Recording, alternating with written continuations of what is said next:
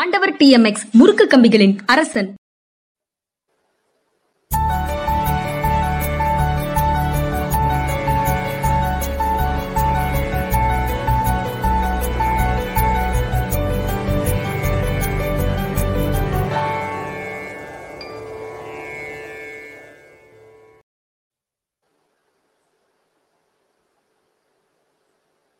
வணக்கம், இது மனிதா மனிதா நிகழ்ச்சி. வணக்கம், இதுடன் நான் ஐயன் கார்த்திகேயன், என்னோட ஜென்ராம் சார் ஜென்ரா மீடியாவுக்காக. இன்னைக்கு மிக முக்கியமாக முதலில் தொடங்குவதற்கு ஒரு தேவை இருக்கிறது. அது என்ன அப்படின்னா,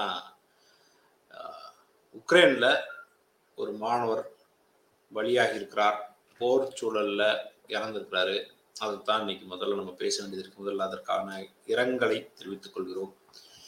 அடுத்து, உக்ரைன்ல இருந்து வேற ஒரு மாணவர்கள் வீடியோ பேசியிருந்தாரு, நேத்தே பேசியிருந்தாரு. இன்னைக்கு காலையில செய்தியில உக்ரைன் மாணவர்கள் எஸ்ஓஎஸ் அந்த அறிவிப்பை கொடுத்திருக்கிறார்கள். எமர்ஜென்சி, எங்களுக்கு பெரிய பிரச்சனையில இருக்கும், ஆபத்தில் இருக்கிறோம் என்பதை அறிவித்திருக்கிறார்கள் அப்படின்னு ஒரு பக்கம் செய்தி வந்திருந்தது. அந்த நேற்று பேசிய மாணவர் சொல்றாரு, எங்களை வந்து இந்த இடத்தை விட்டு காலி செய்ய சொல்கிறார்கள். அந்த கீவ் அப்படின்ற இடத்தை இருந்து, அதை நான் கரெக்டா உச்சரிக்கிறேன்னா தெரியல, அந்த இடத்திலிருந்து எங்களை காலி செய்ய சொல்கிறார்கள். எல்லாரும் கிளம்பி போறாங்க. ஆனால் நாங்கள் கிளம்பி போகும்போது ட்ரெயின்ல உக்ரைனியர்களை மட்டும்தான் ஏற்றுகிறார்கள், எங்களை அனுமதிக்கல அப்படின்னு சொல்றாரு. அப்ப நீங்க உயிருக்கு போராடி கொண்டு ஓடும்போது யார் ஃபர்ஸ்ட் வந்திருக்கா, யார் செகண்ட் வந்திருக்கா, அப்படியே ஏறுபவர்களை ஏற்றுங்கள் என்று ஏற்றுவதுங்கிறது ஒரு அணுகுமுறை. ஃபர்ஸ்ட் கம் ஃபர்ஸ்ட் சர்வ் அப்படின்ற மாதிரி, தப்பித்து ஓட முதல்ல யார் முதல் தர அவரை ஏத்துங்க, அடுத்து வர அடுத்து ஏற்றிக்கிடுவோம் அப்படின்னு சொல்றது ஒரு அணுகுமுறை. ஆனால் இந்த பிள்ளைகளை வந்து இல்லை நாங்கள் எங்கள் உக்ரைனியர்களுக்கு தான் முக்கியத்துவம் கொடுப்போம்னு சொல்லி ஒரு பார்சியாலிட்டி காட்டுறது அது மிக மோசமானதாக இருக்கு. இதை பற்றி வேறு சிலரும் பேசிக்கிட்டு இருக்காங்க. ஏற்கனவே அங்கே வந்து இந்த மாதிரியான ஒரு நிறவெறித்தனமான பேச்சுக்கள் இன்னைக்கு ஒரு டிவியில் வந்து தங்களை ஒரு சிவிலைஸ்டு பர்சன் என்று ஒருத்தராக சொல்கிறாங்க. பிற கண்ட்ரிஸை பற்றி பேசும்போது அவர்களுக்கெல்லாம் சிவிலைஸ்டு இல்லை, நாங்கள் சிவிலைஸ்டுன்னு ஒரு வார்த்தையை பயன்படுத்துகிறார். அதுவும் இன்னைக்கு ஒரு விவாதத்துக்குள்ள வந்துருந்துச்சு.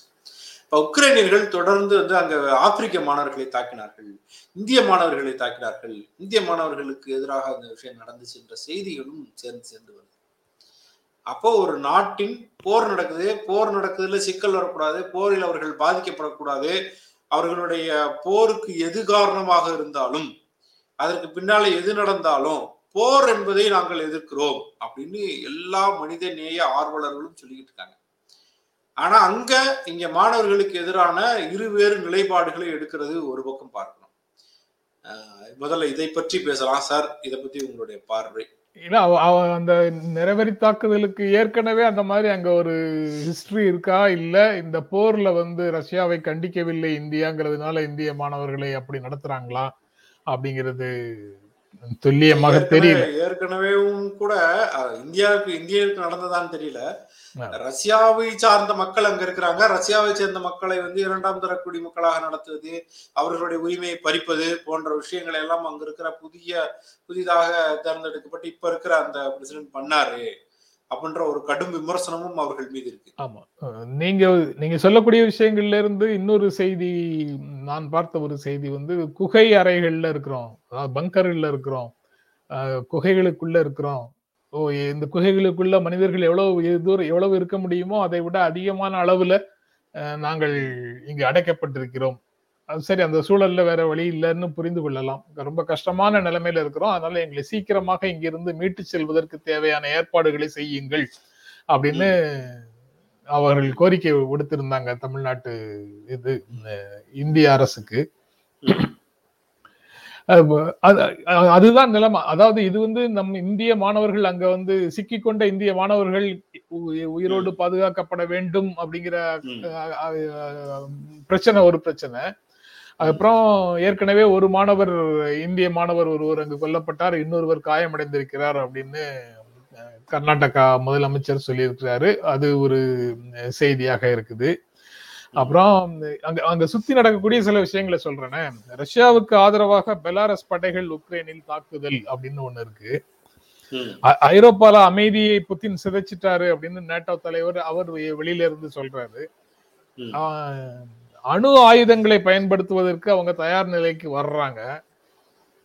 அதுல ரஷ்யாவினுடைய அணு ஆயுதங்கள் தாங்கிய ஏவுகணைகளை நாங்கள் வைத்து அதை பயன்படுத்துவதற்கு ரெடியாக இருக்கிறோம்னு பெலாரஸ் சொல்வதாகவும் ஒரு செய்தி இருக்குது. ஆக உலக அளவில் இருக்கிற ஊடகங்கள் எல்லாமே அவர்கள் அணு ஆயுதத்தை பயன்படுத்துவதற்கான வாய்ப்பு இருக்கு. ஏற்கனவே அவர் பேசினதெல்லாம் வந்து அந்த மாதிரி இருந்தது. இந்த முறை அவர் சொன்னாரு, மிக கடுமையான விளைவுகளை, நீங்கள் எதிர்பார்க்காத விளைவுகளை எல்லாம் சந்திக்க வேண்டியது இருக்கும்னு சொல்றாரு. உலகத்துக்கு அண்ணன் மாதிரி அவர் நினைச்சிட்டு பேசுறாருன்ற ஒரு ரெஃபரன்ஸ் சொல்றாங்க. ஏற்கனவே முன்னாடி சொல்லும் போது ரஷ்யாவுக்கு தாக்குதல் வரும் என்றால் ரஷ்யா இல்லாத உலகம் என்று ஒன்று இருக்க வேண்டியதில்லை அப்படின்னு அவர் சொன்னாரு. ரஷ்யாவே இல்லைன்னா ரஷ்யா இல்லாத உலகம்னு ஒன்று இருக்க தேவையில்லைன்னு அவர் சொன்னாரு. இதையெல்லாம் வச்சு பார்க்கும்போது இந்த அணு ஆயுதத்தை பற்றிய பேச்சுக்களை வந்து சாதாரணமா எடுக்க முடியாது. அவர் அணு ஆயுதத்தை பயன்படுத்துவார் அப்படின்ற ஒரு இடத்திற்கு நகர்கிறார்கள். அது வந்து இந்த பூமியே வந்து மிகப்பெரிய ஆபத்துக்குள்ள உள்ளாகி இருக்கிறது அப்படிங்கிற மாதிரி ஐநாவில் இருக்கக்கூடியவங்க பேச தொடங்கி இருக்கிறாங்க. ஆனா இந்த மாதிரி நிலைமைகள் இருக்கக்கூடியதுல எதுவுமே, அதனாலதான் அங்க சுத்தி நடக்கக்கூடிய அந்த போர் சூழலை முதல்ல சொல்லணும்னு நினைச்சு அதை சொல்றேன். அதெல்லாம் எதுவுமே புரிஞ்சுக்காம சரி, எப்படி சொல்றது, ஒண்ணுமே தெரிந்து கொள்ளாமல் வெட்டி விளம்பரங்கள்ல கவனம் செலுத்திக்கிட்டு சிலர் வந்து இங்க இருக்கிறாங்க. ஆட்சியில இருக்கக்கூடியவங்க தலையை பிச்சுட்டு இருக்கிறாங்க. தொடர்ந்து ஆலோசனைகள், அவர்களோட பேசுறது இவர்களோட பேசுறதுன்னு அடுத்தாப்புல என்ன செஞ்சு அங்க இருக்கக்கூடிய இந்தியர்களை வெளியில கொண்டு வரலாம், இல்லைன்னா அது ஒரு மிகப்பெரிய டேமேஜா போயிடும், அவர்களுக்கு இழப்பு, அதுக்கப்புறம் நாட்டுக்கு கெட்ட பேரு அப்படின்னு பல்வேறு விஷயங்கள் வந்துடும். அதனால அது என்ன செய்யறதுன்னு சொல்லி அவங்க அங்க தவிச்சிட்டு இருக்கும் போது அவங்க எல்லாத்தையும் செஞ்சு முடிச்சிட்ட மாதிரி இங்க ஒரு விளம்பரத்தை இவர்கள் பண்ணி கொண்டிருக்கிறார்கள். ரொம்ப ரொம்ப பரிதாபமா இருக்கு, கேவலமா இருக்கு. அரசு வந்து ஒரு 4-5 மினிஸ்டர்ஸ் வந்து அருகாமை இருக்க நாட்டுல போய் கேம்பை போட்டு இந்த வேலைகள்ல இறங்கி இருக்காங்கன்றதெல்லாம் வரவேற்க வேண்டியது, குழப்பம் இல்லை. ஆனா அதான் நிர்வாகம் வேலை செஞ்சிட்டு இருக்கு. எப்பவும் போல அரசு நிர்வாகம் வேலை செஞ்சிட்டு இருக்குது. அதற்காக அனைத்து அரசு எந்திரங்களும் முடுக்கி விடப்பட்டிருக்கின்றன. அது எல்லாம் ரைட்டு. போர் சூழல்ல வந்து நம்ம நினைக்கிற மாதிரி எதுவும் வேகமாக நடக்காது. அங்க இருக்கக்கூடிய மாணவர்கள் ஆபத்தான சூழல்ல இருக்கிறாங்க. அங்கு குழந்தைகளை அனுப்பிவிட்டு இங்கே தவித்து கொண்டிருக்கக்கூடிய பெற்றோர்களுடைய உணர்வுகள் இன்னும் கடுமையான உணர்வுகளோட இருக்குது அப்படின்னு இங்க வந்து மனித உணர்வுகள் தொடர்பாக 1000 பிரச்சனைகள் இதுக்குள்ள இருக்கு. அது போக போர் நடக்கக்கூடிய இடங்கள்ல மனித உரிமைகள் மீறப்படுகின்றன, போர் குற்றங்கள் இழைக்கப்படுகின்றன, இன அழிப்பை நோக்கி அது போயிட்டு இருக்குது அப்படின்னு அந்த தனிப்பட்ட ரஷ்யா உக்ரைன் போரை பார்த்துட்டு இருக்கும் போதே இன அழிப்பு இல்ல, மனித குல அழிப்பே நடந்து விடுவதற்கான வாய்ப்பு இருக்கு அப்படின்னு இவங்களுடைய அணு ஆயுத அச்சுறுத்தல் இருக்குது. இவ்வளவும் அங்க இருக்கு. பாத்தீங்கன்னா இந்த மாதிரி ஒரு புகைப்படம் பரவிட்டு இருக்கு. இது சுத்தி வந்து ஃபுல்லா ஃபிளைட் இருக்கிற மாதிரி நடுவுல ஒரே ஒரு ஃபிளைட் மட்டும் ஒரு பகுதியில போற மாதிரி ரவுண்ட் பண்ணி கட்டிருக்காங்க. பாத்தீங்களா, அந்த ரவுண்ட் பண்ணி இருக்கிற விமானம் எந்த விமானம்னா இந்தியாவோட விமானம். உலகத்துல யாருக்குமே அனுமதி இருக்கல, இந்தியா மட்டும் அந்த தடையெல்லாம் மீறி ஒரே ஒரு விமானம் மட்டும் பறந்து போய் மாணவர்களை மீட்டு விட்டு வந்தது அப்படின்னு பலரும் இங்க கிளப்புறாங்க. அது உண்மையாக இருந்தால் ரொம்ப ரொம்ப மகிழ்ச்சி. அதாவது முன்னாலதான் வந்து கெட்டிக்காரியின் பொய்யும் புரட்டும் அல்லது கெட்டிக்காரனின் பொய்யும் புரட்டும் 8 நாள்ல தெரிஞ்சு போகும்ங்கிறது பழைய நிலைமை தான். இப்போ வந்து 8 நாள்லாம் காத்திருக்க வேண்டியது இல்லை. நேத்து சொன்னா இன்னைக்கு தெரியுது, அல்லது அன்னைக்கே அடுத்த 2 மணி நேரத்துல தெரியுது, 1 மணி நேரத்துல தெரியுது. ஊர்பட்ட ஃபேக்ட் செக்கர்ஸ் இருக்காங்க இங்க. அதனால அவங்க வந்து இந்திய விமானம்னு தெரிஞ்சா ஒதுங்கி போயிருவாங்கல்ல அப்படின்னு ஒரு மீம். இது மாதிரி நிறைய விஷயங்கள் ஏதோ சாதித்து விட்டோம், அப்படி வந்துச்சு பாருங்க, இப்படி வந்துச்சு பாருங்கன்ட்டு. அது வந்து ஒரு கிராபிக்ஸ் புகைப்படம். அது உண்மையான வான்வெளியில் நடக்கிற விஷயமே இல்ல. இந்த பொய்ய காமிச்சு நாங்கள் மாணவர்களை மீட்டு விட்டோம்னு சொல்லிக்கிட்டு இருக்காங்க. அங்க மாணவர்கள் வந்து எங்களுக்கு எதிராக இவ்வளவு கொடுமை நடக்குது, நாங்கள் குளிரில் காய்கிறோம், பாடாப்படுறோம்னு சொல்றாங்க. ஆனால் ஒரே நாள்ல ஜி பிளான் போட்டாரு, ஜி சொன்னாரு, ஜி எல்லாரையும் காப்பாத்திட்டாரு, எல்லா வேலையும் முடிஞ்சிருச்சு அப்படின்னு இங்க இருப்பவர்கள் பரப்பி கொண்டிருக்கிறார்கள். அதற்கு இதை போன்ற நிறைய பேக் செய்திகள் எடுத்து கொண்டு இருக்காங்க. தூக்கிட்டு வந்துட்டாரு, அப்படின்னு சொல்லுகிறதுல இருக்கிற அர்த்தம் வந்து ரொம்ப மோசமானதாகவும் வக்கரமாகவும் இருக்கு. இதுக்கு யார் பொறுப்பெடுத்துக்கிறா? உலகம் முழுக்க எது நடந்தாலும் அது வந்து இந்தியாவில எங்கேயாவது ஒரு கார்னர்ல நடக்கக்கூடிய ஒரு தேர்தலுக்கான ஆதாயமா இல்லையாங்கிறத மட்டுமே பார்க்கக்கூடிய ஒரு மன நோய் வந்து இந்தியாவை பீடித்திருக்கிறது, இந்திய மக்களை பீடித்திருக்கிறது, அல்ல இந்தியா மக்கள்ல ஒரு பகுதியினரை பீடித்திருக்கிறது. அதனுடைய விளைவுதான் இது. எது செய்தாலும் அதுல வந்து எத்தனை ஓட்டு வரும் அப்படிங்கிற பிரபல செய்தி நிறுவனம் முன்னாடி எப்பயோ இஸ்கான் கோவில்ல வந்து சாப்பாடு போடுறாங்கல்ல, ஆமா, அந்த சாப்பாடு போடுறத போட்டோ எடுத்துட்டு வந்து இவர்கள் பாருங்கள் சேவை செய்கிறார்கள் செய்தி வெளியிடுது. உக்ரைன்ல சாப்பாடு போட்டுட்டு இருக்காங்க அப்படின்னு சொல்லி அந்த புகைப்படத்தோடு வெளியிடுகிறது. வேறு சில இடங்கள்ல அவர்கள் உதவி செய்து கொண்டிருக்கிறார்கள் என்ற செய்தியும் வருது. ஆனா அவர்கள் இந்த இந்த புகைப்படத்தை காட்டி நிறைய சாப்பாடு போட்டுட்டு இருக்காங்கன்னு ப்ரொஜெக்ட் பண்ணது ஏன் அப்படின்றது வந்து வித்தியாசமான ஒரு விஷயமாக இருக்கிறது. இதுக்கிடையில அந்த மாணவர் இறந்திருக்கிறாரு, கர்நாடகாவை சார்ந்த மாணவர் அப்படின்ற தகவல் வருது. கதறி கொண்டு பங்கர்கள்ல இருக்கோம்னு சொல்லி போராடி கொண்டிருக்கும் போது இங்கு நடந்த விளம்பரங்கள் ஒரு பக்கம் பாத்தீங்கன்னா அதுல இன்சார்ஜாக இருக்கிற IFS ஆபீசர் வந்து இது காஃபி ஓ கிளாக் அப்படின்னு சொல்லி ட்விட்டர்ல ஒரு போஸ்ட் போறாரு, நல்ல கோட்டு ஜம்மு நேற்று நம்ம அதை காட்டணும். இன்னொரு பக்கம் வந்து பாருங்கள் நாங்கள் மாணவர்களை வரவேற்கிறோம்னு சொல்லி அரசியல் கோஷ்டிகள் விமானத்துக்குள்ளேயே போய் கூட்டிட்டு வர்றோம்னு. இன்னொரு பக்கம் ஜி எல்லாத்தையும் பாதுகாத்தாரு, ஜியை போல ஒருத்தர் உண்டா, மாணவர்களை பாதுகாக்க எப்படி இருக்கோம் பாருங்க அப்படின்னு இன்னொரு பக்கம். இன்னொரு பக்கம் காசு வச்சிருக்கேன் வரமாட்டானா, பணம் செலவு பண்ணி படிக்க போனான்ல வரமாட்டானா அப்படின்னு ஒரு பக்கம். இன்னொரு பக்கம் பிரதமர் பேசுறாரு, நம்ம ஊர்லயே படிக்கலாம்ல வெளிநாட்டுக்கு போய் ஏன் படிக்கிறீங்கன்னு கேட்கிறாரு. ஆக பிள்ளைகளை மீட்பதற்கான பேச்சை பேசாம ஒரு பக்கம் விளம்பரம், ஒரு பக்கம் போன பிள்ளைகளுக்கு எதிரான கேள்விகள் அப்படின்னு இருக்கு. ஆனா கர்நாடகாவில் என்ன சூழ்நிலையாக இருக்கிறது என்றால் அங்க ஒரு ஜினோசைடுக்கு மறுபடியும் ஒரு அழைப்பு வந்திருக்கிறது. இன அழிப்பை செய்வோம் வாருங்கள்னு அழைத்தது யார் என்றால் ஒரு பெண் குழந்தை, 19 வயசுக்குள்ள. 19 வயசுல அதை போய் நீங்க குழந்தைன்னு சொல்லலாமா அப்படின்னு நிறைய பேர் கேள்வி வரலாம். 19 வயதை குழந்தையாகத்தான் என்னால் பார்க்க முடிகிறது. 19 வயசு சின்ன புள்ள சொல்லுது, வாங்க இன அழிப்பை செய்வோம், நீங்கள் தண்ணீர் கேட்டால் நாங்க ஜூஸ் கொடுப்போம், இந்தியால நீங்க பால் கேட்டீங்கன்னா நாங்க மோர் கொடுப்போம், கேட்கறத கொடுக்கவே மாட்டீங்க, நாங்க ஒண்ணு கேட்போம் நீங்க ஒண்ணு தந்துட்டே இருப்பீங்க. அடுத்து வந்து நீங்கள் வந்து ஹிஜாப் கேட்டால் நாங்கள் உங்களை துண்டு துண்டாக வெட்டுவோம் அப்படின்னு சொல்லு. 19 வயது பிள்ளை, அது ஒரு இந்து அமைப்பை சார்ந்த பொண்ணு மேடையில ஏறி இதை பேசுது. ஒரு ஹிந்து அமைப்பை சார்ந்த ஒரு இளைஞன் இறந்து போயிடுறான், கொண்டுறாங்க. அந்த கொன்றதுக்கு எதிராக நடந்த பேரணியில இந்த பொண்ணு இப்படி பேசுது. அந்த கொன்றதில் இறந்த பையனுடைய அக்கா சொல்றாங்க, அந்த பையன் வந்து எங்க கிட்ட சொல்லவே இல்லை, ஒரு ஹிந்து அமைப்புல இருக்கேன், இந்த மாதிரியான விஷயத்த எனக்கு சொல்லவே இல்லை, வெறுப்பை விதைப்பதால் திரும்ப வெறுப்பு தான் கிடைக்கும், வெறுப்பை விதைக்காதீங்க, இந்து முஸ்லீம் எல்லாம் பிரிஞ்சுக்கிட்டு இப்படி ஒருத்தரை வெட்டிட்டு கொள்றதுனால நாங்க இன்னைக்கு பிள்ளை இல்லாம உட்காந்துருக்கோம், இது மாதிரியான வெறுப்பை நோக்கி நகராதீர்கள் அப்படின்னு பிள்ளையை இழந்த குடும்பம் சொல்லுது. எங்களுக்கு இந்த வெறுப்பு வேண்டாம், இப்படி எல்லாம் வந்து மத ரீதியாக போவானே எங்களுக்கு தெரியாது, மத ரீதியாக போனதுனால இன்னைக்கு ஒரு மரணம் நடந்து போச்சு அப்படின்னு வயிறெறிஞ்சு அந்த ஒரு குடும்பம் சொல்லுகிறது. இது வேண்டாம், இந்த பிரச்சனை வேண்டாம் அப்படின்னு கதறுகிறது. ஆனா வேறு ஒரு குழந்தையை மேடையேற்றி நாங்கள் கொள்ளுவோம் வாருங்கள் என்று அழைப்பு விடுக்க இங்க ஒரு கூட்டம் தயார்படுத்துகிறது.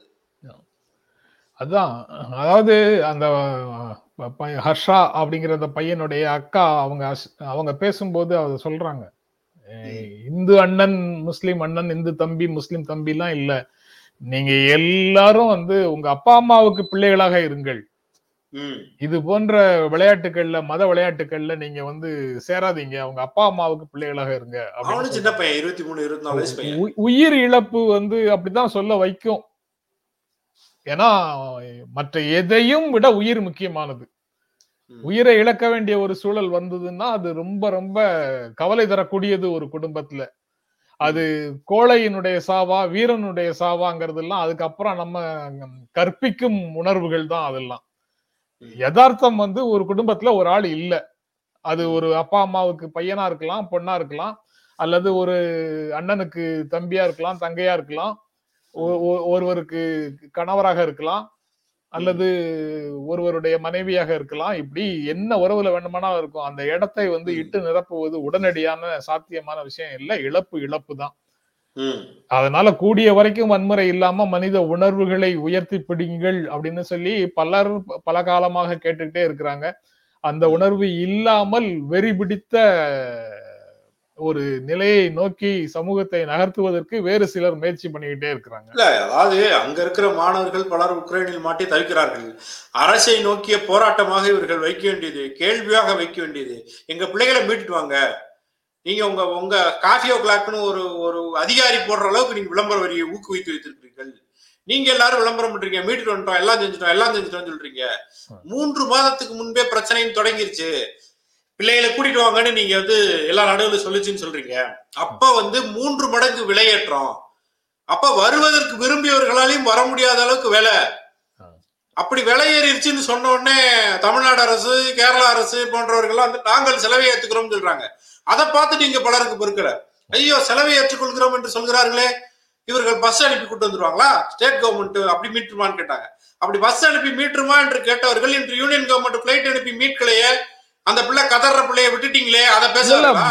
மாநில அரசுக்கும் பஸ் கிடையாது, விமானம் கிடையாது, ஒன்றிய அரசுக்கும் விமானம் கிடையாது, அதையும் தான் கொடுத்தாச்சு.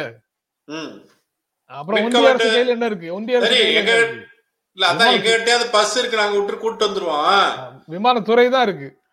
அதான் சொல்றேன், உங்ககிட்ட விமானமும் இல்லையா, எதை வச்சு கூப்பிட்டு இருக்கீங்க?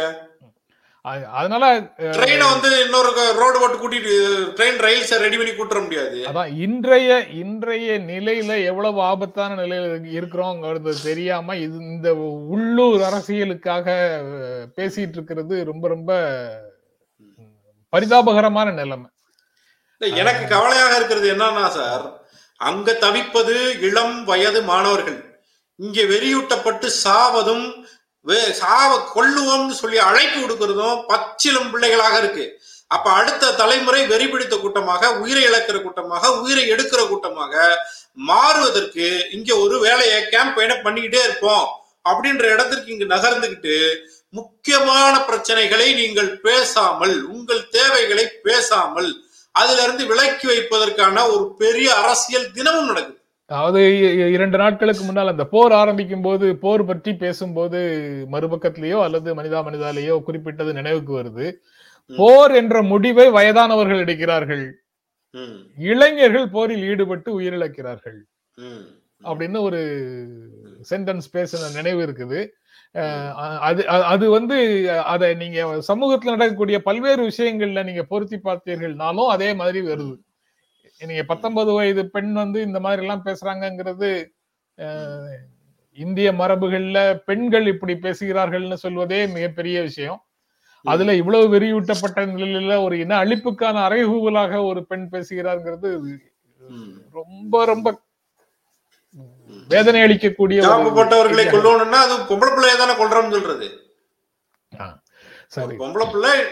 பிள்ளைகளை கொல்லுவதற்கு வாருங்கள் என்று அழைப்பு விடுக்கிற ஒரு கொடூரமான ஒரு சூழல்ன்றது இருக்குதுன்றதுதான் ரொம்ப மோசமா இருக்கு. இதுக்கு இடையில வேற ஒரு செய்தி, சுப்ரீம் கோர்ட்டுடைய செய்தி, பாலியல் தொழிலாளர்களை அடையாளப்படுத்துங்கள் மற்றும் ரேஷன் வழங்குங்கள் அப்படின்னு சொல்றாங்க. தொடர்ந்து உச்ச நீதிமன்றம் பத்தி பேசிட்டே இருந்தீங்களே மனிதால 2 பேரும், திடீர்னு கொஞ்ச நாளைக்கு பிரேக் விட்டீங்களே, இப்பதான் ரொம்ப நாளைக்கு அப்புறம் வருது, என்ன விஷயம்?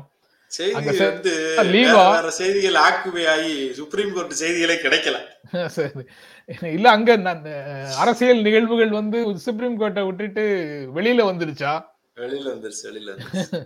5 மாநில தேர்தல் வந்தாலும் வந்துச்சு, வேற என்னென்னமோ தான் பேசுறாங்களே தவிர விஷயத்த பேச மாட்டாங்க. எனக்கு இது ரொம்ப முக்கியமானதாக இருக்கிறது. பாலியல் தொழில் என்பது இங்கு அங்கீகரிக்கப்பட்ட தொழில் அல்ல, ஒரு சில இடங்களை தவிர. ஆனா அதற்காக அவர்களை உணவுக்கு இல்லாமல் சாக விட முடியாது. கோர்ட் ரொம்ப பொறுப்பாக ஒரு வார்த்தையை சொல்லியிருக்கு. அது என்ன அப்படின்னா, நீங்க ரேஷன் அட்டையே இல்லாட்டிலும் பரவாயில்ல, ஆதார் கார்டே இல்லாட்டியும் பரவாயில்ல, அவர்களுக்கு உணவளியுங்கள், அந்த ரேஷன் பொருட்களை கொடுங்கள் அப்படின்ற ஒரு வார்த்தையை சொல்லியிருக்கு. சக மனிதன் மீதான மரியாதை, அவங்க தொழிலால் அவர்களை சிறுமைப்படுத்தாதீர்கள். அது இல்லீகல் தான் உன் நாட்டுல, ஆனா உன் நாட்டுல இல்லீகலா இருந்தாலும் பரவாயில்ல, அவங்களுக்கு ஒரு வரன்முறை கொடு, அவங்களுக்கு ஒரு நம்பர் கொடு, அவங்களுக்கு கிடைக்க வேண்டியதே கிடைக்க செய் அப்படின்னு சுப்ரீம் கோர்ட் நகர்ந்திருப்பது மிக முக்கியமான வரவேற்புக்குரிய ஒரு விஷயமாக இருக்கு. என்ன தொழில் செய்யறாங்கிறத வச்சு அவர்களுக்கு வழங்கப்பட வேண்டிய கண்ணியத்தை முடிவு செய்யாதீர்கள். என்ன தொழில் செய்தாலும் அவர்கள் கண்ணியமாக நடத்தப்பட வேண்டியவர்கள். கண்ணியமாக நடத்தப்பட வேண்டும் அப்படிங்கிறது வந்து அவர்களுடைய உரிமை, அடிப்படை உரிமை. அதனால அவங்க கிட்ட அந்த அட்டை இருக்கா இந்த அட்டை இருக்கான்னு ரேஷன் கடைக்கு ரேஷன் பொருட்கள் கொடுக்காம இழுத்தடிக்காதீங்க. அவங்களுக்கு எல்லாருக்கும் ஐடென்டிட்டி கார்டை கொடுங்க, அவர்களுக்கு ரேஷன் பொருட்களையும் கொடுங்க அப்படின்னு உச்ச நீதிமன்றம் சொல்லி இருக்குது. இதெல்லாம் சொல்றதுக்கு உச்ச நீதிமன்றம் வரணுமா? நம்மால தேர்ந்தெடுக்கப்பட்ட பிரதிநிதிகள் எதற்காக இருக்கிறாங்க? இந்த ஒரு மனிதநேய பார்வை கூட இல்லாதவர்களா அவங்க? ஏன் இப்படி நடக்குதுன்னே புரியல. இதற்கெல்லாம் உச்ச நீதிமன்றம் வரணும். சட்ட ரீதியாக ஒரு பிரச்சனைக்கு விளக்கம் சொல்லணும், அதற்கு ஒரு இன்டர்பிரேஷன் கொடுக்கணும், அது சரியா தப்பான்னு சொல்லணும். அரசமைப்பு சட்டத்தை ஏந்து வருதா இல்ல அதுக்கு விரோதமாக வருதான்னு சொல்றதுக்கு ஒரு விளக்கம் வேணும். எங்களுக்கு புரியல நீங்க சொல்லுங்கன்னு சுப்ரீம் கோர்ட்டுக்கு போனா அதை புரிந்து கொள்ள முடியும். பசிக்குதுன்னு ஒருத்தன் நிக்கிறான், அவனுக்கு சாப்பாடு கொடுக்கணுமா வேண்டாமா? இன்னொரு விஷயம் என்னன்னா 2020 செப்டம்பர்லயே கோர்ட் இந்த டைரக்ஷனை கொடுத்துருச்சு, அவர்களுக்கான உணவை நீங்கள் இந்த விதமான அடையாள அட்டை பத்தி கேள்வி கேட்காமல் கொடுங்க. ஏற்கனவே அவங்கள வந்து NACO நேஷனல் வார்த்தை நினைக்கிறேன், ஒரு அமைப்பு, நேஷனல் எய்ட்ஸ் கண்ட்ரோல் ஆர்கனைசேஷன், அது படி வந்து அவங்கள்ட்ட ஒரு ஸ்ட்ராட்டஜிக்ஸ் இருக்கு. அதன்படி நீங்க வந்து வேற அடையாள அட்டையை எதிர்பார்க்காமல் கொடுக்கறதுக்கு வழியை பாருங்க அப்படின்னு சொல்லி ஒரு தீர்ப்பை 2020 சொல்லியிருக்கு. 2020 சொன்னதுக்கு பிறகு மறுபடியும் இப்ப வந்து சொல்ல வேண்டிய சூழலுக்கு நகர்த்திருக்கிறார்கள் 2022. இடையில வந்து நம்ம பேசிட்டு இருக்கும் போதே இந்த செய்தி ஒரு முக்கியமான கமெண்ட் கேப்டன் GS குமார் கொடுத்திருக்கிறாரு. சென்னை வந்து மிக கடுமையான ஒரு மழையால் பாதிக்கப்படக்கூடும், அதனால எல்லாரும் தேவையான பாதுகாப்பு நடவடிக்கைகளை எடுத்துக்கொள்ளுங்கள்னு சொல்றாரு. நான் அந்த வெதர் ரிப்போர்ட் பார்க்கல, அதனால அவர் சொல்றது கரெக்டா தான் இருக்கும்னு நினைக்கிறேன். அடுத்த செய்தி வந்து எடப்பாடி வந்து ஒண்ணு பேசியிருக்கிறாரு, எனக்கு பயங்கர ஆச்சரியமா இருந்தது. ஓட்டு மிஷினில் தில்லுமுள்ளு, எந்த பட்டணம் தட்டினாலும் திமுக போகுது, ஓட்டு மிஷின் ஹேக்கிங் பண்ணிட்டாங்க, EVM ஹேக் அப்படின்றத வந்து எடப்பாடி பேசியிருக்கிறாரு. அதை முதல் முறையாக ஒரு மாநில அரசு மீது குற்றச்சாட்டு வருதுன்னு நான் நினைக்கிறேன். அது இந்த உள்ளாட்சி தேர்தல தானே சொல்றாரு. உள்ளாட்சி தேர்தல் சட்டமன்ற தேர்தல் முடிவுகளை வந்து EVM ஹேக் பண்ணதாக அவர் சொல்லல. இவர் எப்படி ஜெயிச்சாரு யாரு? அதான் சட்டமன்ற தேர்தல்ல சொல்லலன்ற. சட்டமன்ற தேர்தல் நியாயமாக நடந்ததுன்னு அவர் ஏற்றுக்கொள்கிறார். உள்ளாட்சி தேர்தல் வந்து மாநில அரசு நடத்தக்கூடிய தேர்தல், மாநில அரசின் ஒரு துறையாக இருக்கக்கூடிய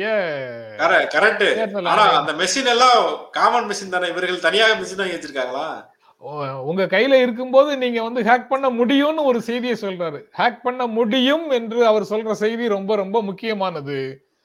அது வந்து அதிமுகவின் மரபை ஒட்டி வருகிறது. இதற்கு முன்னால ஜெயலலிதா இதே கிளைம் பண்ணிருந்தாங்க, EVM எல்லாம் விட்டுட்டு ஓட்டு சீட்டுக்கு போயிடுவோம்னு சொல்லி கேட்டிருந்தாங்க. அதே மாதிரியான ஒரு கோரிக்கையை இவரும் முன்வைக்கிறாரு. ஆனா அவரு எலெக்ஷன் கமிஷன் ஆஃப் இந்தியா நடத்தக்கூடிய தேர்தல்களிலும் வாக்கு சீட்டுல தான் தேர்தல் நடக்கணும்னு அவர் சொல்லணும்.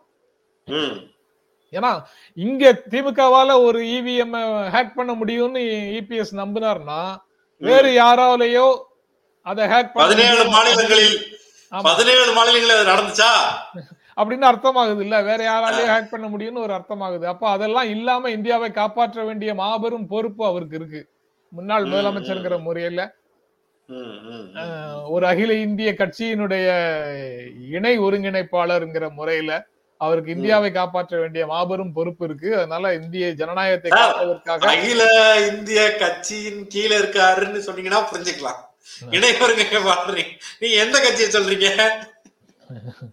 அகில இந்திய கட்சி தானே, அனைத்து இந்திய அண்ணா திராவிட முன்னேற்ற கழகம்னு பெயர் இருந்ததுன்னா பெயர்ல இருக்குல்ல, அதத்தான் சொன்னீங்களா? நான் கன்ஃபியூஸ் ஆயிட்டேன். நீங்க மெர்ஜரை நோக்கி எழுதிட்டு போறீங்களா? சரி, அப்புறம் தாமரை எப்படித்தான் மலர்றது? சரி, அதனால விஷயத்துல ரெண்டு விதமா பாக்கலாம். சார் சொன்னதுபடி இன்னும் திமுக முறைகேடு செஞ்சிருச்சுன்றது அவர் சொல்ற கிளைமை டைரக்டாவும் பார்க்கலாம். இன்னொன்னு இவிஎம்லயே பிரச்சனை இருக்கு. கடந்த கால தேர்தலில் எல்லாம் கேள்வி இருக்கு. இவிஎம்ங்கிறத விட்டுட்டு வெளியில வாங்கன்னு பல கட்சிகள் வைக்கிற கோரிக்கையோடு இதுவும் இணைகிறது அப்படின்னு வைக்கலாம். சார் நான் வேற தம்ப்நெயில் வச்சு இன்னைக்கு செய்திக்கு வந்துட்டேன், இன்னைக்கு நீங்க வேற தம்ப்நெயில் வச்சிருக்கீங்க, அந்த தம்ப்நெயிலுக்குள்ள வந்துருங்களேன். தம்ப்நெயிலுக்குள்ள வந்துடவா? நேற்று நடந்த விழாவின் தொடர்ச்சியாகத்தான் அது. ஏன்னா இன்று மற்ற ஊடகங்கள்ல இது தொடர்பாக விவாதம் நடந்துட்டு இருக்குது. அதனால அதை பற்றி நீங்களும் என்ன நினைக்கிறீங்கன்னு உங்ககிட்ட பேசிடலாம் அப்படின்னு நினைச்சேன். நான் நேற்று உங்ககிட்ட ஒரு கேள்வி கேட்டேன், நீங்க அந்த அந்த செக்ஷனை பார்க்காம வந்துட்டீங்க. இன்னைக்கு நான் போய் தேடி பார்த்தேன், விஜயன் சொல்றாரு வகுப்புவாத சக்திகளுக்கு எதிராக ஒன்றிணைவோம் அப்படின்னு சொல்றாரு. ராகுல் காந்தி இருக்காரு. அப்ப என்ன அர்த்தம்?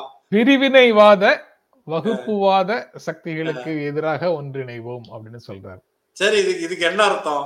ஒரு சேட்டனாக நீங்க இந்த பதில் சொல்லணும். சேட்டன் தான் உங்க, அதுல ஒண்ணு உங்களுக்கு தான் சேட்டன் தானே அந்த பொருள்ல. அதனால ராகுல் காந்திக்கு ஸ்டாலின் சேட்டன், உங்களுக்கு நான் சேட்டன் அப்படின்னு வச்சுக்கோங்க. கேரளாவில இருக்கிறதுக்கே மாநிலத்துல நிக்கிறதுக்கே இந்தியா முழுக்க இடம் இல்லாத மாதிரி அங்க வந்து நின்னாரு ராகுல். கேரளால கடுமையாக எதிர்ப்பு தெரிவிச்சிட்டு இருக்கிறாங்க. காங்கிரஸுக்கும் சிபிஎம்க்குமான வாரணம் போயிட்டு இருக்கு. இடையில பிஜேபி என்னதான் சொல்லிக்கிட்டு இருந்தாலும் ரியல் வாருங்கிறது காங்கிரஸ் சிபிஎம் தான் இருக்கு. அப்ப தேசிய அளவில் நாங்கள் இந்த கூட்டணிக்கு அச்சாரம்னு சொல்ற இடத்துல அவர் இருக்காரா? ஒரு தேசிய பொறுப்பாளரும் கிடையாது. அப்ப அவர் சொன்னதை நாங்க எப்படி புரிஞ்சுக்கணும்? எங்களை மாதிரி அப்பாவிகள் இல்ல அந்த கட்சிக்கு நாடாளுமன்ற உறுப்பினர்கள்னு வந்தால் அது கேரளால இருந்து தானே வரும். அதாவது எண்ணிக்கையில வேற இடத்துல ஜெயிக்க மாட்டாங்கன்றீங்களா? இங்க தமிழ்நாட்டுல இந்த கூட்டணிக்குள்ள இருந்து வரணும். இவருக்கு மேற்கு வங்கத்துல இப்போதைக்கு அது உடனடியாக தெரியல. அதனால அவரு பினராயி விஜயன் சொல்றது ரொம்ப முக்கியமானதுதான் அப்படின்னு நான் நினைக்கிறேன். அவர் இப்ப அவர் சொல்றதுல ஒரு அர்த்தமாக இருக்கும். அவர் சொல்றாரு அதே அதே விஷயத்த மற்றவங்க தேஜஸ்வியும் சொன்னாரு, உமர் அப்துல்லாவும் சொன்னாரு. தேஜஸ்வியுடைய கட்சி வரலாறே இதுவரை பாஜக கிட்டக்கே அவர்கள் போனதாக தெரியல. அவர்கள் ஸ்ட்ராங்கா இதுல நிப்பாங்க நம்ம நம்பலாம். இந்த முரண்பட்ட காங்கிரஸ் கம்யூனிஸ்ட் கூட்டணி ஒரு புள்ளிக்கு நகருமான்றது ஒரு $1 மில்லியன் கேள்வி. ஏன்னா வெஸ்ட் பெங்கால் சூழ்நிலை என்ன? அதாவது மிகப்பெரிய ஒரு நெருக்கடியை இந்தியா சந்திக்கிறது என்ற சூழல்ல தங்களுக்குள்ள இருக்கக்கூடிய வேறு சில வேறுபாடுகளை தள்ளி வச்சுட்டு அந்த முதன்மையான நெருக்கடியிலிருந்து இந்தியாவை விடுவிப்பதற்கு எல்லா அரசியல் கட்சிகளும் முன்வர வேண்டும். அப்ப 10 வருஷத்துக்கு முன்னாடி நீங்க என்ன அடிச்சீங்களே, நீங்க என்ன கிள்னீங்களேங்கிற கதையெல்லாம் இங்க பேசிட்டு இருக்க கூடாது. அதையெல்லாம் பேசுவோம் எப்போ வேற, அதாவது அரசமைப்பு சட்டத்தை முழுமையாக ஏற்றுக்கொண்டு நடைமுறைப்படுத்துகிறவர்கள் கிட்ட அவங்க ஆட்சியில அதை பத்தி எல்லாம் பேசுவோம். அரசமைப்பு சட்டத்தை ஏற்றுக்கொள்வதாக உதடுகளால் உச்சரித்துக் கொண்டு உள்ளத்தில் வேறொன்றை வைத்து செயல்பட்டு கொண்டு இருக்கக்கூடியவர்கள் ஆட்சியில அந்த பழைய பஞ்சாயத்துகள் எல்லாம் பேசிட்டு இருக்கிறது நியாயம் இல்லை. உங்களுடைய அனைத்து வேறுபாடுகளையும் மறந்துன்னு சொல்ல முடியாது, மறக்க முடியாது. அனைத்து வேறுபாடுகளையும் ஒதுக்கி வச்சுட்டு இணைந்து நின்று அந்த சக்தியை வீழ்த்துவதற்கு என்ன செய்ய முடியுமோ அதை செய்யணும். அதை அந்த ஒரு முதிர்ச்சியோட தான் பாரதிய ஜனதா கட்சியை எப்படி தோற்கடிப்பது என்பது எங்களுக்கு தெரியும் அப்படின்னு ராகுல் காந்தி சென்னையில பேசியதாக நான் புரிந்து கொள்கிறேன். வயர்ல வேற ஒரு ஆர்டிகல் இருந்துருந்துச்சு, இந்த ஓல்டு பார்ட்டி அதுக்குள்ள ஏகப்பட்ட சிக்கல் இருக்கு, இந்த பழையன கழிதல் அப்படின்றத வேற வேற வார்த்தைகள்ல பழைய பிரச்சனைகளை புரத்தி சால்வ் பண்ணி வெளியில அனுப்பி புதுசா அதை செட் பண்றதுதான் இருக்குன்ற மாதிரி ஒரு நீண்ட கட்டுரை இருந்துச்சு. நீங்க சொல்லும் போது எனக்கு அது நினைவுக்கு வந்தது. ராகுல் காந்தி அந்த சிக்கலில் பயங்கரமாக சிக்கியிருக்கிறார். ஒருத்தரா வெளியே போக உள்ள வர்றது அப்படின்றது இருக்கு அப்படின்றதும் இல்ல, அது ஒரு அந்த ப்ராசஸ் நடக்கத்தான் செய்யும். ஏன்னா ஒரு ஜெனரேஷனல் ஷிஃப்ட், தலைமுறை மாற்றம் அப்படிங்கிறது இதற்கு முன்னால அந்த டிரான்சிஷன் பெரிய அளவுல வரல. அப்படியே பழைய தலைமுறையினுடைய அடியொற்றியே அடுத்து வந்தவர்கள் வந்து கொண்டே இருந்தார்கள். இப்ப இவர் வந்து அதுல நேர் மாறான ஒரு நிலைக்கு போறாரு. அதாவது நேர் மாறானன்னு சொல்லலைனாலும் காங்கிரஸ் கட்சிக்குள்ள மைனாரிட்டியாக இருந்த ஒரு குரலை வந்து இவர் இப்ப மேலோங்கி ஒலிக்கிறாரு. காங்கிரஸுக்குள்ள எப்பவுமே வலதுசாரிகளும் இருந்தாங்க. வலது இடது அப்படிங்கிறது வந்து பொதுவான புரிதல் இருந்து சொல்றேன். வலதுசாரிகளும் இருந்தாங்க, இடது சாய்வோட இருந்தவங்களும் இருந்தாங்க, சோசியலிஸ்டுகளும் இருந்தாங்க. இப்ப சோசியலிஸ்டுகளுடைய குரலை வந்து ராகுல் காந்தி எதிரொலிக்க தொடங்கி இருக்கிறார். அதனால அவர் சமூக நீதி பற்றி பேசுகிறார், மாநில சுயாட்சி பற்றி பேசுகிறார், சமத்துவம் பற்றி பேசுகிறார், எல்லாத்தையும் ராகுல் காந்தி பேசுறாருங்கிறதோட மட்டும் இல்ல, அதை எல்லாத்தையும் ஜனநாயகத்தை பற்றி, உண்மையான ஜனநாயகத்தை பற்றி பேசுகிறார். உண்மையான ஜனநாயகத்தை பற்றி பேசுவதோட நிக்கல, அவர் வந்து அவர் பொறுப்புல இளைஞர் காங்கிரஸும் மாணவர் காங்கிரஸும் வரும்போது அதற்கெல்லாம் தேர்தல்களை நடத்தினார். ஃபுல்லா இண்டிபெண்டன்ட் ஆர்கனைசேஷன், ஜேஎம் லிங்டோன்னு உங்களுக்கு நினைவு இருக்குமான்னு தெரியல. ஜேஎம் லிங்டோன்னு ஒரு தேர்தல் ஆணையர் இருந்தாரு, தலைமை தேர்தல் ஆணையர் இருந்தாரு. ஜேஎம் லிங்டோ, கிருஷ்ணமூர்த்தின்னு அவர் தலைமை தேர்தல் ஆணையர்கள் எல்லாம் சேர்ந்து ஒரு ஆர்கனைசேஷன் நடத்துறாங்க. அந்த ஆர்கனைசேஷன் கையில அந்த தேர்தல் எனக்கு என் பொறுப்புல இருக்கக்கூடிய இளைஞர் காங்கிரஸுக்கும் மாணவர் காங்கிரஸுக்கும் தேர்தலை நடத்தி கொடுங்க அப்படின்னு அவங்க கிட்ட அந்த பொறுப்பை கொடுத்துட்டாரு. அவங்க இண்டிபெண்டா ஃபுல் டெமோக்ராட்டிக்கா ஜனநாயக ரீதியாக ஒரு தேர்தலை நடத்தி கொடுத்தாங்க. அதுல இந்த நியமனங்கள் மூலமாகவே பதவிகளை கைப்பற்றி இருந்த நபர்கள் வந்து அப்செட். அதுல அதனுடைய விளைவுகளில் ஒன்றுதான் நம்ம ஊர்ல காங்கிரஸ்ல இருந்து ஒரு செக்ஷன் வெளியில போய் தனியாக இன்னும் தமிழ் மாநில காங்கிரஸ் நடத்திட்டு இருக்கிறதுக்கு காரணமாக இருந்தது. இப்படி எல்லா ஊர்லயும் அந்த காங்கிரஸ் தமிழ்நாட்டிலயுமே பட்ஜெட் தான். இப்ப ரீசெண்டா ஏதாவது ஒரு கூட்டம் நடந்ததுக்குள்ள அடிதடியா போச்சு. சரி சார், உச்சகட்ட ஜனநாயகம் காங்கிரஸ்ல இருக்குன்னு சொல்றீங்களே, அது அடிதடியும் சேர்ந்து வருதா? கலகம் பிறந்தா தான் நீதி கிடைக்கும் அப்படிங்கிறது உண்மையாக இருந்தால் நடக்கட்டும்னு சொல்றேன். அது நடந்து ரெண்டு கலகம் பிறந்தா போதுங்களா? இல்ல இல்ல, கலகம் ஐயா தமிழ் மொழியில ரொம்ப முக்கியமானது.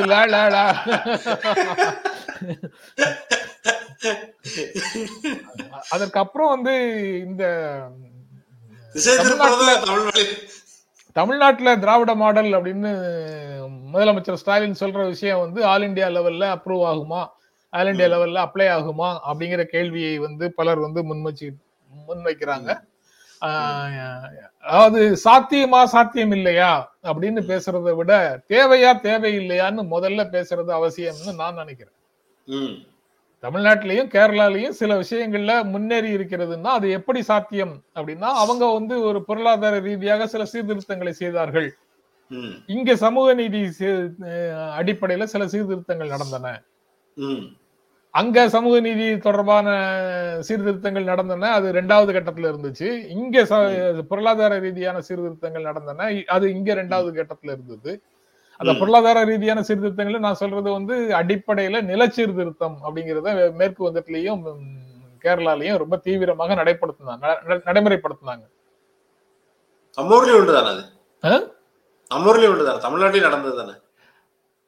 அதாவது தமிழ்நாட்டுல நடந்தது அந்த மாதிரி இல்ல. தமிழ்நாட்டுல வந்து அரசின் கையில இருக்கக்கூடிய நிலங்களை வந்து ரீடிஸ்ட்ரிபியூட் பண்றதுக்கு முயற்சி பண்ணாங்க. நில உச்ச வரம்புன்னு கொண்டு வந்தது ரொம்ப சீரியஸாக இங்கு நடைமுறைப்படுத்தப்படவில்லை. இப்ப என் கையில வந்து நீங்க உச்ச வரம்புக்கு மேல நிலம் இருந்ததுன்னா நான் வந்து ஐயன் கார்த்திகேயன் பெயர்ல அதை டிரான்ஸ்பர் பண்ணிட்டு நான் வந்து ஐயன் கார்த்திகேயன் அப்படின்னு வரிசையாக 4-5 பேர்ட்ட மாத்தி விட்டுட்டு அதுல இருந்து நான் எளிதாக தப்பிக்கொண்டேன் அப்படிங்கிற மாதிரியான விஷயங்கள்லாம் இங்க நடந்தது. அங்க அது போன்ற விஷயங்கள் நடக்கல. ஆனா இது அங்கேயும் அது எல்லாமே வந்து ஒரு ஜெனரேஷனல் ஷிஃப்ட் இருக்குல்ல, அதனாலதான் மேற்கு வங்கத்துல அது எப்படி வந்து கிராமப்புறங்கள்ல இருக்கக்கூடிய பட்டியலின மக்களையும் அல்லது அதற்கு கீழே அதோடு சேர்ந்த மற்ற உழைக்கும் மக்களையும் எப்படி அது வந்து அதிகாரப்படுத்தியது அப்படிங்கிறது வந்து இப்ப உள்ள ஜெனரேஷனுக்கு தெரியாததனுடைய விளைவாக அங்க ஒரு மாற்றம் வந்தது. அதே மாதிரி இங்கேயும் வந்துடக்கூடாது அப்படின்னு நினைச்சிட்டு இருக்கும் போது இங்க வந்து திரும்பவும் பழைய விஷயங்களை பேசக்கூடிய, சமூக நீதி பேசக்கூடிய, அனைவரையும் உள்ளடக்கிய வளர்ச்சி பற்றி பேசக்கூடிய, அதற்கு திராவிட மாடல் என்று ஒரு பெயர் சூட்டக்கூடிய ஒரு முதலமைச்சர் இங்கே கிடைத்து விட்டார். அதனால அவர் வந்து திராவிட மாடலை இந்திய அளவுக்கு கொண்டு போவாரா மாட்டாராங்கிற விவாதத்துக்குள்ள நம்ம இப்போது நிற்கிறோம். ஓகே, வருகிற தேர்தல் எப்படி இருக்கு? ராகுல் காந்தி தன்னுடைய பராக்கிரமத்தை காட்டுவாரா அல்லது தொடர் கேள்விகளிலிருந்து மீள்வாரா இல்ல ஹிஸ்டரி ரிப்பீட்ஸா அப்படின்னு இல்ல அதுதான் செய்வாரா இவங்களால ஜெயிக்க முடியுமான்னு பேசுவதற்கு பதிலாக இவங்க ஜெயிக்க வேண்டிய அவசியம் இருக்குதா, ஜெயிக்க வேண்டிய தேவை இருக்குதா, இவர்கள் ஆட்சி செய்யக்கூடிய மாநிலங்கள்ல என்னென்ன விதமான திட்டங்களும் சட்டங்களும் செயல்படுத்தப்படுகின்றன, இதற்கு மாறான பண்பாட்டை முன்னிறுத்தக்கூடியவர்கள் ஆட்சியில என்னென்ன விதமான திட்டங்களும் சட்டங்களும் செயல்படுத்தப்படுகின்றன. இங்க வந்து நிலச்சீர்திருத்தம் அப்படின்னு பார்த்தா அங்க வந்து கோவில் கட்டுறோம்னு சொல்றாங்க. இங்க வந்து சீர்திருத்த திருமணத்திற்கு செல்லும் அப்படின்னு ஒரு சட்டத்தை கொண்டு வந்தா அங்க வந்து கட்டாய மதமாற்ற தடை சட்டம்னு சொல்றாங்க. லவ் ஜிஹாத்னு சொல்றாங்க. இன்டர்ஃபெய்த் மேரேஜ், மதங்களை மீறிய சாதிகளை மீறிய திருமணங்களுக்கான தடையை உருவாக்குவதற்கு அங்கு முயற்சி செய்கிறார்கள். இப்படி ஒவ்வொரு இடத்துலயும் பார்த்து இது வந்து சமூகத்தை முன்னால எடுத்துட்டு போகுமா, அது முன்னால எடுத்துட்டு போகுமாங்கிற கேள்வியை முன்வைச்சு இந்த திட்டங்கள் அங்கே தேவையா தேவையில்லையா, அது தேவை என்றால் அதை செயல்படுத்துவதற்கு என்ன திட்டம், என்ன நடைமுறை வேண்டும், என்ன அணியை மக்கள் சார்ந்து நிற்க வேண்டும் அப்படிங்கிற முடிவுகளுக்குள்ள வரணும். அப்படி அந்த ப்ராசஸ் வர்றதுதான் வரணும். நீங்க வந்து தலையில இருந்து ஆரம்பிக்க கூடாது. இந்த தலைவரால செய்ய முடியுமா, இந்த தலைவர் கட்சியால செய்ய முடியுமா, இந்த அணியால செய்ய முடியுமான்னு பார்க்கிறது சரியான அணுகுமுறையாக இருக்காது. மக்களுடைய தேவையிலிருந்துதான் கட்சிகளுடைய சேவைகள் வந்து முடிவாகுது. மக்களுக்கு இது தேவை இருக்குதா, முக்கியம்னா யார் சிறப்பாக விளம்பரம் செய்து தன்னை மார்க்கெட் செய்து வைத்திருக்கிறார்களோ அவர்களை நோக்கிய கைதான் உயரும். சரிங்க சார், ரைட் ரைட் ரைட் உங்களுக்குள்ள ஒரு பரபரப்பு தெரியுது. ரைட்டு, செய்யலாம், நம்ம தினமும் டெய்லி பேசிக்கலாம், நோ ப்ராப்ளம். தின செய்திகளை அலசுகிற நிகழ்ச்சியாக மனிதா இருக்கு. ஒவ்வொரு நிமிஷம் எந்தெந்த நிமிஷத்துல எந்தெந்த செய்தி பேசணுன்றது டைம் ஸ்டாம்ப்ல டெஸ்கிரிப்ஷன்லயும் கமெண்ட்லயும் போட்டுருவோம். பாட்காஸ்ட் வடிவிலையும் நீங்க இதை கேட்கலாம். அதற்கான லிங்க்கும் டெஸ்கிரிப்ஷன்லயும் இருக்கும். ஸோ தொடர்ந்து ஆதரவளித்து இருக்கிற தினமும் பார்க்கிற நண்பர்கள், ஒரு வேண்டுகோள் தான், கொண்டு போய் சேர்க்கிறது அப்படின்றது உங்கள் கையில் தான் இருக்கிறது. ஹேஷ்டாக் மனிதா மனிதான் இதை பற்றிய கமெண்ட்ஸ் போட்டு எழுதுனீங்கன்னா, ஃபேஸ்புக் ட்விட்டர் எழுதுனீங்கன்னா நாங்களும் பார்ப்போம். அதற்கு பிறகு இதை கொண்டு போய் சேர்க்கிற பகிர்கிற வேலையை நீங்கள் செய்தால் தினம் செய்திகளை அலசுவதற்கு எங்களுக்கு கூடுதல் உற்சாகமாக இருக்கும். நன்றி சார். தொடர்ந்து யூடர்ன் மற்றும் ஜென்ரா மீடியாவை ஆதரியுங்கள் அப்படிங்கிற கோரிக்கையோட நிகழ்ச்சி நிறைவு செய்கிறோம். மீண்டும் சந்திப்போம். நன்றி, வணக்கம்.